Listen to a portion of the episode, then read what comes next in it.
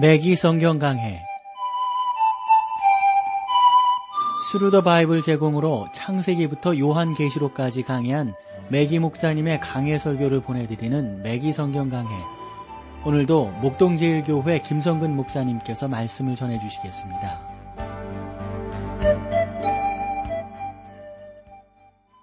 애청자 여러분 안녕하셨습니까? 매기 성경 강해 자 오늘도 여러분들을 빌레몬서로 모시겠는데요. 아마 빌레몬서 오늘 나누면 그러니까 지난 시간 이번 시간 이렇게 해서 빌레몬서가 한 장이기 때문에 다 나눌 수 있다고 봅니다. 지난 시간에는 서론적인 내용 그리고 1절을 말씀을 드렸어요. 아마도 어, 다른 바울의 서신서 중에서 좀 특징적인 것 여러분들에게 말씀을 드린 바 있습니다. 그것은 다른 바울의 서신서에서는 예수 그리스도의 사도된 나 바울은 이런 표현을 썼는데 거기에 그런 표현이 없다 하는 것을 말씀을 드렸어요. 1절에 보면 이유가 뭐였었죠? 아주 개인적인 성경이기 때문에 그런 표현을 하지 않았다 하는 거였습니다. 자, 1장 2절로 가보실까요? 및 자매 아피아와 및 우리와 함께 군사된 아, 아기뽀와 내 집에 있는 교회에 편지하노니 어, 바울은 계속해서 이 빌레몬에게 쭉 편지를 하면서 다른 사람들의 이름도 거명하고 있습니다. 참에 아, 아비아와 그랬어요. 여기서 여러분 어, 이 분명하게 아마 이분은 음, 일반적으로 그 성경학자들이 그렇게 표현을 하더라고요. 이것이 빌레몬의 아내가 아니겠는가. 왜냐하면 빌레몬이 헬라식 이름이고 그는 골로제 시민이었지만 아비아는 프리키아식 이름이기 때문에 그렇다는 겁니다. 이것은 젊은 사업가 빌레몬이 새로운 지역으로 갔다는 것을 의미한다 하는 것이죠. 그는 젊은 시절 동쪽으로 가 골로세에서 사업을 시작했고 그 사업을 시작할 때 아마 그쪽 지역 사람들로부터 거부되지 않았는가 보는 겁니다. 그는 아비아라고 하는 플리키아 소녀를 알게 되었고 아마 그곳에서 그녀와 결혼을 했다 이렇게 보여집니다. 그리고 그들은 모두가 바울이 이 전도 여행을 다닐 때 바울의 설교를 통해서 예수 그리스도를 영접하게 된 사람들이죠. 아마도 바울은 이러한 내용들을 쭉 설명을 하면서 어, 이제 여러 사람들에게 이제 안부를 전하는데 그 안부를 전하는 것은 한결같이 빌레몬과 가까이 있는 그런 사람들이라고 하는 것을 알게 됩니다. 그리고 보면 우리와 함께 군사된 아기뽀 그랬어요. 이 아기뽀는 아마 이 빌레몬 그러니까 그 아내 아비아 이 둘 사이에서 난 아들이 아닌가 성경학자들은 해석을 하고 있습니다. 그는 로마의 어떤 군대의 군사가 아니라 그런 면에서의 군사가 아니라 예수 그리스도의 군사가 되었다 하는 거죠. 바울은 성경의 여러 곳에서 우리를 가리켜서 예수 그리스도의 선한 군사다라고 표현을 했지 않습니까? 또 보면 내 집에 있는 교회에 그랬어요. 그들은 그리스도인으로서 개종했을 뿐만 아니라 자기들의 집이 교회가 되게끔 초창기에는 뭐 지구 같은 건물들이 없었으니까 자기 집에서 모이고 또 함께 떡을 떼고 함께 말씀을 나누곤 했단 말이죠. 이것에 대해서 우리가 좀 잠시 생각을 해 보아야 되는데 오늘날 교회 건물은 교회의 목적을 위한 사역과도 비례할 만큼 매우 중요한 것이 되었습니다. 그래서 건물 자체가 교회로 인식되어지는 경우가 많죠. 바울 시대에 개교회들은 지역에 별도의 교회를 갖고 있지 않았기 때문에 아마 빌레몬이 개종을 했으면 빌레몬의 집에서 또 다른 사람들이 개종을 했으면 다른 사람의 집에서 이렇게 모이게 되었던 겁니다. 이방인들에게는 그들의 신을 위한 대신전이 있었지만 바울 시대의 초대교회는 그러한 어떤 건물적인 교회가 없었고 다 가정에서 모이게 되었던 겁니다. 그러면서 이러한 가정교회들이 한 200년 정도 지나면서 지금과 같은 교회의 외형을 갖추게 되었다. 이렇게 교회 역사가들은 추론하고 있음을 보게 됩니다. 과거의 커다란 사원들은 실제 공중 예배를 위한 장소들이 아니었습니다. 예를 들어서 영국의 웨스트민스터 사원, 그것은 결코 공중 예배를 위한 장소가 아니죠. 그것은 예수 그리스도를 기념하기 위해 십자가 형태로 건축이 되었습니다.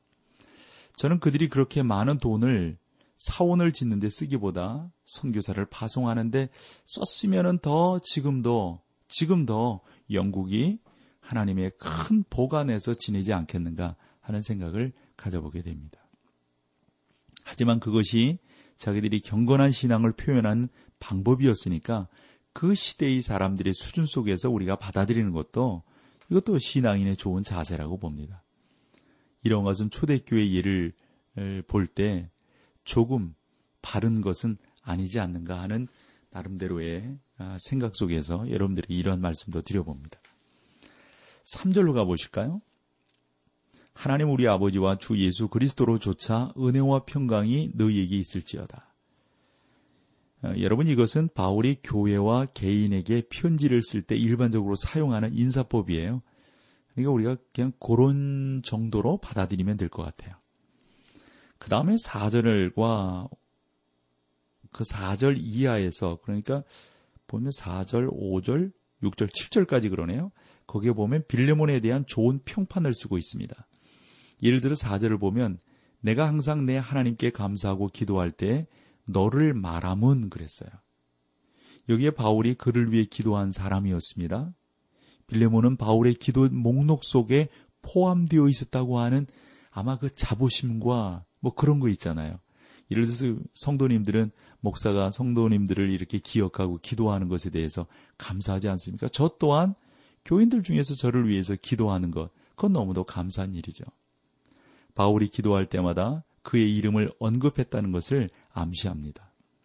빌레몬은 그 당시 사회적으로 널리 알려진 사람이었습니다. 5절을 보실까요? 주 예수와 및 모든 성도에 대한 내 사랑과 믿음이 있음을 들음이니 빌레몬의 삶은 그 당시 많은 사람들에게 간증이 되었던 것 같아요. 그래서 사람들로 하여금 예수 그리스도를 믿는 사람은 저와 같아야 된다라는 칭찬을 듣지 않았나 싶어요. 바울은 그것에 대해서 매우 훌륭하게 묘사를 하고 있습니다. 빌레몬은 예수 그리스도와 다른 신자들에 대한 자기의 사랑을 보여주었다. 여러분 이보다 더 아름다운 것이 어디 있겠어요? 그는 예수님과 다른 믿는 자들에게 충성이 되었던 겁니다. 참으로 놀라운 일이 아닐 수 없습니다. 6절로 가보실까요? 이로써 내 믿음의 교제가 우리 가운데 있는 선을 알게 하고 그리스도께 미치도록 역사하느니라. 빌레몬은 자기의 신앙을 함께 나누었습니다. 빌레몬의 생애는 커다란 간증이 되었습니다. 너희 안에 행하시는 이는 하나님이시니 자기의 기쁘신 뜻을 위하여 너희로 소원을 두고 행하게 하십니다. 이게 빌리보서 2장 13절의 말씀인데요. 빌레몬에게 그와 같은 역사가 일어나고 있음을 바울이 지금 빌레몬에게 아, 칭찬으로 지금 말씀하고 있는 것을 보게 됩니다. 7절도 그러한 칭찬이 좋은 평판이 빌레몬에 대한 좋은 평판이 이어지고 있어요. 형제여 성도들의 마음이 너로 말미암아 평안함을 얻었으니 내가 너의 사랑으로 많은 기쁨과 위로를 얻노라. 바울은 다른 믿는 자들과 자신에 대한 어떤 빌레몬의 사랑을 통해서 커다란 위로와 기쁨을 누리게 되었다 하는 것이죠. 아마 바울의 사역에 있어서 이 빌레몬 때문에 받는 그 위로라, 위로라고 하는 것은 아마 상당히 컸던 것 같아요. 그래서 바울이 계속해서 그런 표현, 그런 말씀들을 하고 있는 것이겠죠. 거기에 보면 실제로 보면 마음이 그랬잖아요. 형제여 성도의 마음이 너로 말미암아 이 마음이 이 마음은 어떤 그 우리라고 하는 사람의 인격 전체적인 것을 나타내는 어떤 특성이 있는 것이죠. 그래서 보면 신자들이 이 빌레몬을 통해서 커다란 만족을 누리고 아마 내적인 어떤 평안을 그 빌레몬의 베품과 빌레몬의 사역과 그 모든 것들을 통해서 그렇게 느끼지 않았나 싶은 거예요. 아마도 우리가 살아가는 이 세상 가운데서도 예수 믿는 사람을 통해서 그렇게 평안과 안식을 누리는 사람들이 얼마나 많을까 하는 생각을 해보게 됩니다. 그 지난 추석 때도 이렇게 뉴스 되어지는 거 보면 외국인 노동자들과 함께 지내는 것. 그건 거반 그 교회들이 하는 일 아니었습니까? 교회들이 그런 것들을 위해서 수고하고 교회들이 그런 것들을 위해서 애쓰고 노력했던 것을 우리가 여기에서 보아서 알 수가 있습니다. 특별히 메기 목사님은 어, 미국이 어떤 그 이제 메기 목사님 같은 경우 미국 전역을 이렇게 어, 돌아다니면서 목회를 하신 그런 입장이신데 그러한 형제들과 이렇게 교제를 하면서 참으로 많은 훌륭한 그리스도인들을 만나게 되었다는 것이죠. 저도 제 교회의 사역지가 목동제일교회입니다만 제 교회뿐만 아니라 예수 믿는 사람들이 얼마나 곳곳에서 중요한 일들을 아름다운 일들을 감당하고 있습니까? 이것은 너무도 고맙고 감사한 일이거든요. 참 주 안에서 너무도 귀한 일이 아닐 수가 없습니다. 저는 그러한 훌륭한 성도들이 계시다고 하는 것을 여러분들께 말씀을 드리며 우리 또한 도전받고 이렇게 우리의 아, 마음의 넉넉함을 통해서 사람들이 부유하게 된다면 그보다도 감사한 일이 어디 있겠습니까? 빌레몬은 전도자들과 그의 집에서 설교한 자들을 즐겁게 해준 그런 사람이었습니다. 대단히 훌륭한 사람이죠. 자, 우리 여기서 찬송 함께하고 계속해서 말씀을 나누겠습니다.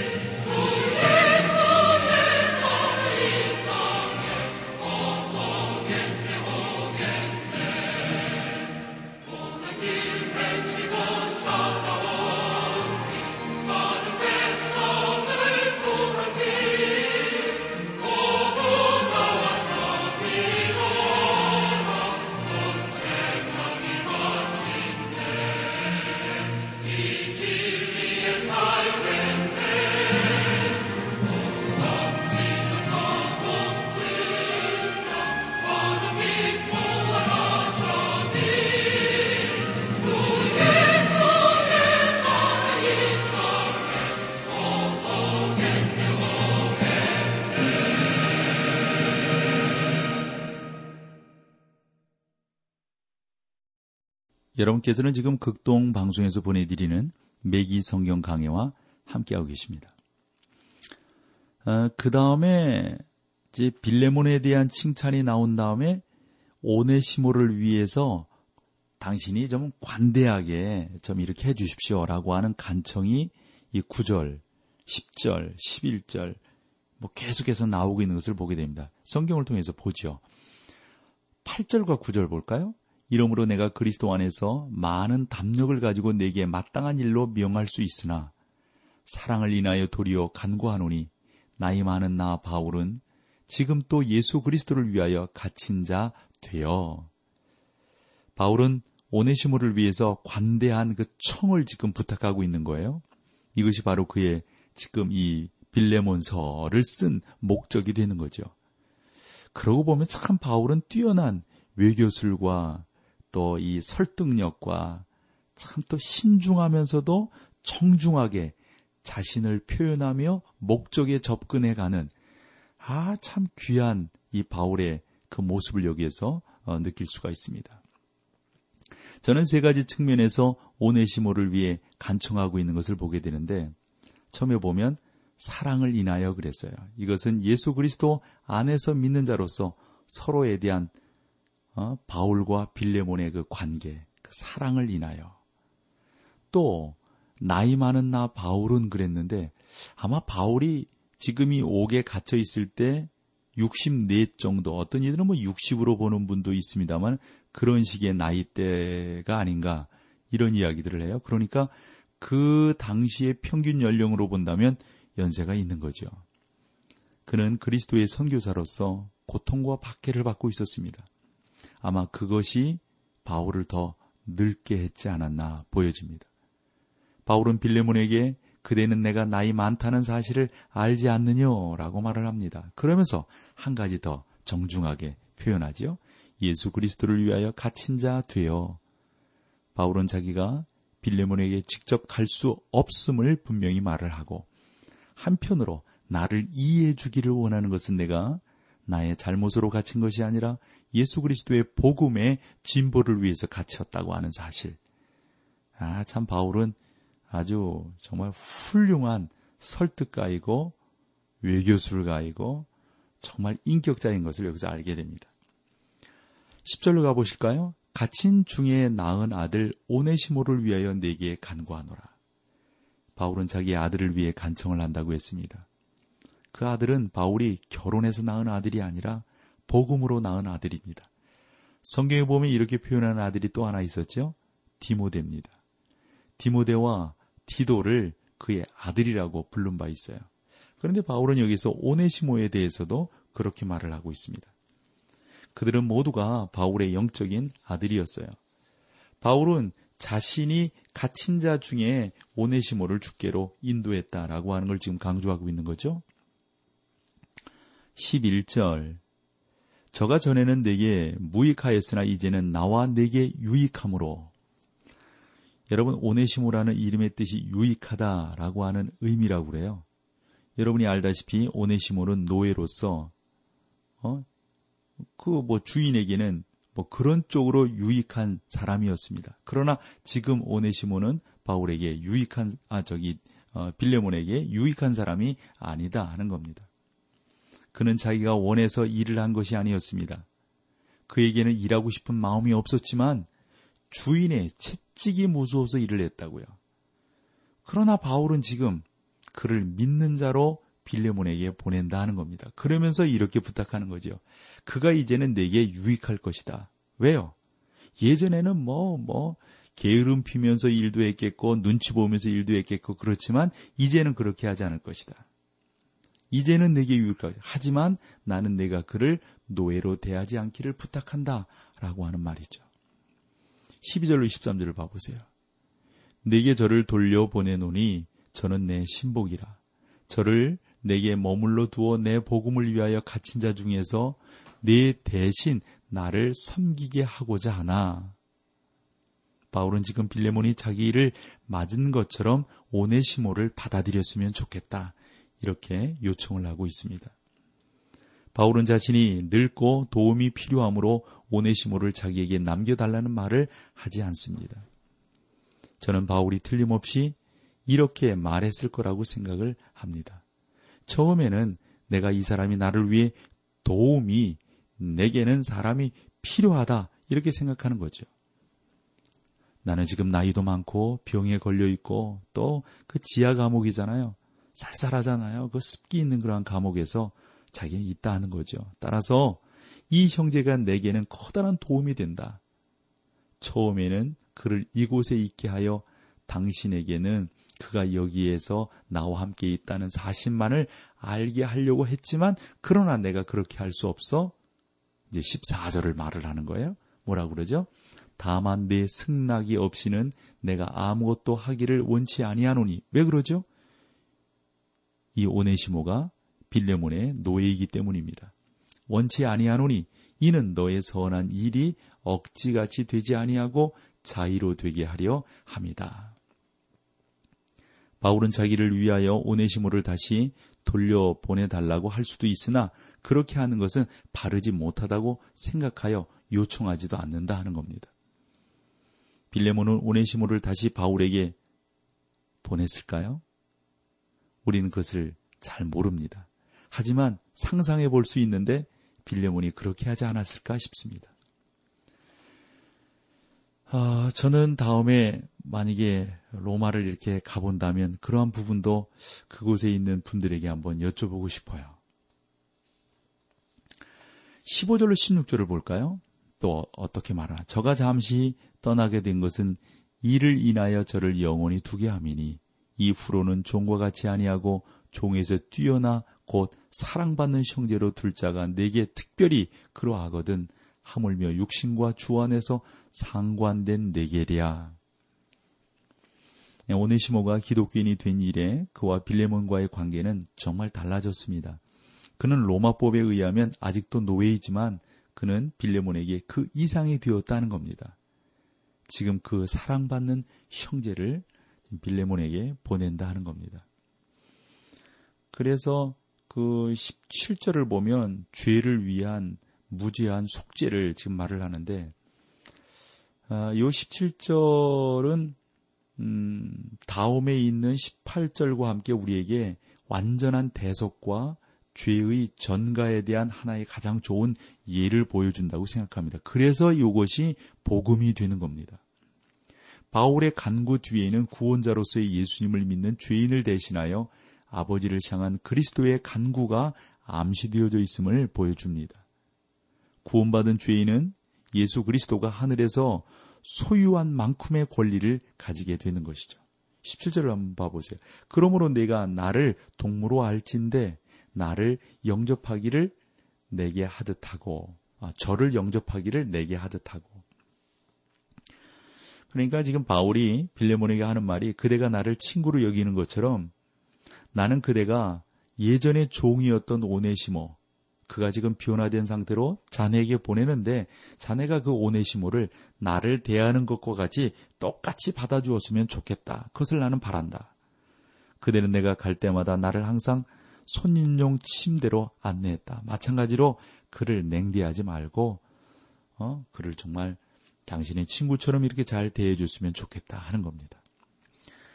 그러면서 18절에 보면 죄에 대한 전가의 영광스러운 예를 볼 수가 있는데 18절 봐보세요. 저가 만일 내게 불의를 하였거나 내게 진 것이 있거든 이것을 내게로 회개하라. 그러니까 예를 들어서 여러분 오늘날은 뭐 신용카드 이런 걸수로 뭐 물건도 구입하고 그러지 않지 않습니까? 신용카드가 있으면 여러분 뭐 뭐든지 할 수 있어요. 국내에서도 그렇고 외국에 가서도 뭐 예를 들어서 호텔에 숙박한다거나 뭐, 뭐 음식을 사 먹는다거나 물건을 산다거나 다 그건 가능합니다. 지금 바울이 말하는 것은 뭐냐면 요즘식의 신용카드를 바울이 가지고 있다 하는 겁니다. 그것은 바울이 예수 그리스도를 믿었기 때문에 가능했습니다. 바울은 만약 오네시모가 당신으로부터 무언가를 훔쳤다거나 잘못한 것이 있다면 그것을 내게로 청구해 달라 이런 말이잖아요. 얼마나 영광스러운 모습입니까? 바울은 실제적으로 갚을 만한 능력이 없습니다. 그러나 지금 바울이 말하려고 하는 그 의미는 우리 미기 성경 가기를 애청하시는 여러분들이 다 느끼시잖아요. 우리는 구원받기 위해 아버지 곧 하나님께 나아갈 때 예수, 나의 주, 예수, 그리스도, 그분께 이렇게 말씀드리지 않습니까? 하나님 도와주십시오. 인도해 주십시오. 이것은 내가 무슨 실력이 있거나 내가 능력이 있어서가 아니라 나를 위해 십자가를 지신 나의 구원자가 되시는 그 예수 그리스도가 그런 일을 할 수 있기 때문에 그 일을 하는 거거든요. 그리고 나서 이제 마지막으로 일반적이고 개인적인 사항들과 요청들을 19절로부터 쭉 하게 됩니다. 19절 보면 나 바울이 친필로 쓰노니 내가 갚으려니와 너는 이 외에 내 자신으로 내게 빚진 것들을 어, 것을 내가 말하지 아니하노라. 20절 오 형제여 나로 주 안에서 너를 인하여 기쁨을 얻게 하고 내 마음이 그리스도 안에서 평안하게 하라. 그렇죠? 21절 나는 내가 순종함을 확신함으로 내게 썼노니 내가 나의 말보다 더 행할 줄 아노라. 내가 말은 이렇게 아, 해서 편지를 썼는데 그 말한 것보다 훨씬 더 자네가 잘 지켜줄 것을 믿는다. 22절. 오직 나는, 오직 너는 나를 위하여 초소를 예비하라. 너희 기도로 내가 너희에게 나아가게 하여 주기를 바라노라. 바울은 감옥에서 풀려나기를 기대했습니다. 그는 기도를 요청한다고요. 이 편지가 바울의 첫 번째 로마 투옥 중에 기록되었다는 점에서 그는 풀려난 후 아마 빌레몬의 집을 직접 방문하지 않았을까 싶어요. 마지막 23절로 25절을 보면 그리스도 예수 안에서 나와 함께 갇힌 자 에바브라와 또한 나의 동역자 마가 아리스다고 데마 누가가 무난하느니라. 우리 주 예수 그리스도의 은혜가 너희 심령과 함께 있을지어다. 아주 아름답고 짤막한 이 편지는 친구에 대한 개인적인 인사와 함께 끝을 맺으면서 우리가 예수 그리스도의 구속을 받은 자로서 다른 사람들을 어떻게 대해야 할 것인가 너무나 아름다운 모습을 우리에게 보여주고 있다고 저는 믿습니다. 자, 이렇게 해서 우리가 이 빌레몬서를 마치고 다음 시간에는 우리가 구약 다니엘서로 여러분들을 만나 뵙겠습니다. 오늘 함께 해주신 여러분 고맙습니다. 매기 성경 강해 지금까지 Thru the Bible 제공으로 창세기부터 요한계시록까지 강해한 매기 목사님의 강해 설교를 목동제일교회 김성근 목사님께서 전해주셨습니다. 이 시간 방송 들으시고 청취 소감을 보내주신 분께는 나침반 출판사에서 신앙서적을 보내드립니다. 청취 소감을 남겨주실 분들은 극동방송 홈페이지에 매기 성경 강해로 들어오셔서 사연을 남겨주시거나 문자로 참여하실 분들은 한 통에 50원의 유료 문자 샵 1069, 샵 1069번으로 보내주시기 바랍니다. 매기 성경 강해 오늘 순서를 마칩니다.